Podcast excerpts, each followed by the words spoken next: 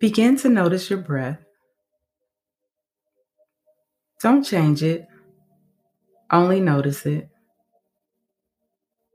Notice any sensations in your body without feeling judgment or the need to alter them.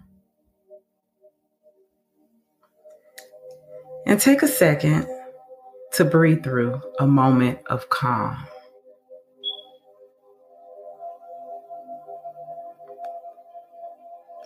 Now take an intentional deep breath in and exhale all the chaos. I'm Sanjoria Sidnor, a yoga mama, your host, and owner of Our Families Doing Yoga. I invite you to join me for tea as we explore topics involving parenting, families, health, and well being. You can't pour from an empty cup, so prepare to fill yours. You're listening to Tea with a Yoga Mama. Hello, and welcome back to Tea with a Yoga Mama. I'm your host, Sanjoria Sidnor, a mama on and off the mat using tea to help me relax, energize, and focus. Today's tea of choice is Midnight Blue by What's the Tea, and today's topic is about moral obligations. A friend and I were recently discussing why they chose to not gather with family and friends around the holidays. They said it is because they don't quote unquote do forced companionship. Their words. And I immediately felt some type of way, negatively, because for me, family is everything.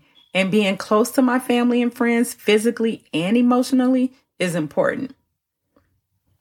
My top love languages are words of affirmation and quality time. So during financially stressful times, I'd always be sure to show up physically for those that I care for to express how much they mean to me. I also recognize that when those I care about don't show up for me and instead send a gift or money, it stings. But I'm growing in that area, understanding that giving or receiving gifts may be their love language. So earlier this week, my husband and I were invited to an event that his friend was giving. I've been with the kids all day, but was prepping to dress so that we could go. Then he walks in and says he doesn't want to go.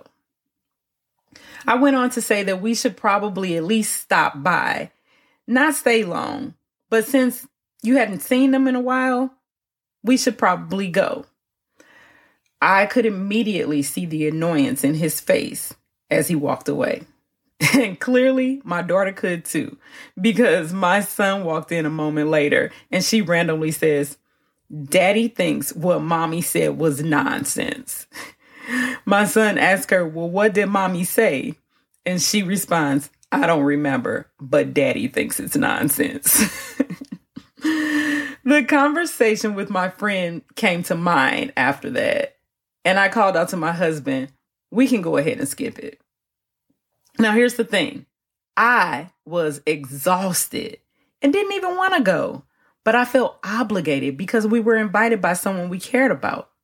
So I'm laughing as I say this, and my friend would probably call me out, but forced companionship would not be my word of choice. Because in fact, the definition of force is imposed by coercion or physical power. The definition of obligation is bound or compelled legally or morally. And in instances like this, I feel it is a better word than forced. See, when it comes to holidays or family and friends invitations, I think they are often self imposed obligations. But I'll admit that people we love may sometimes guilt us into doing things we don't want to do. I've recently done it to my mom, and she's recently done it to me. But in many cases, we just do these things because we morally feel obligated. No one has forced us into anything. We feel obligated, but are we really? I stopped attending Christmas dinner with my family three years ago because every year felt more and more like work than pleasure. That was a hard decision, but after feeling how relaxed I was after the first year, I knew I couldn't go back to the chaos. Yet I still feel obligated in other areas of my life when it comes to showing up. I could be mentally, physically, and visibly tired, as I was earlier this week, and still show up. That can't be healthy, right? But there are times when we should show up, right? Like when my friend's family member died and I was once again exhausted, but I showed up. When my son asked why I was going, I explained that when a friend is grieving, we show up to give them support, even if we don't feel like it. I explained if I was sick, then staying home would be a necessary choice, but that being tired wasn't good enough for people that we love. But was I right in telling him this? Where's the median between being accountable to others and taking care of yourself? Are there things that we are obligated to do when it comes to others, regardless of how we feel or how it may make them feel, or if we want to or not? Is being physically drained always a good excuse to take a pass? Is it ever a good excuse? Is the excuse I just don't want to ever good enough?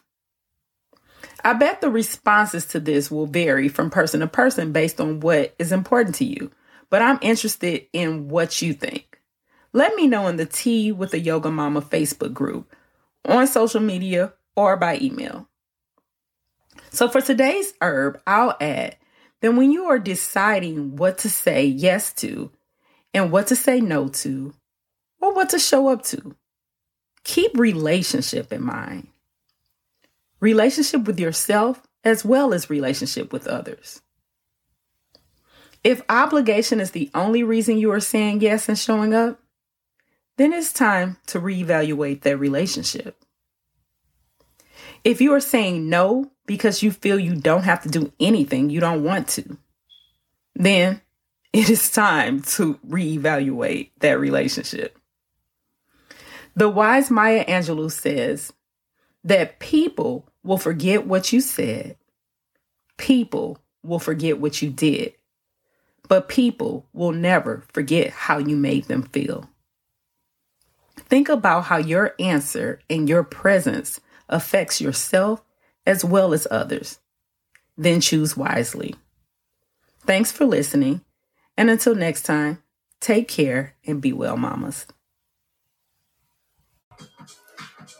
I hope you enjoyed today's episode and encourage you to check out our YouTube channel, Our Family's Doing Yoga, for simple, beginner friendly yoga videos for the entire family.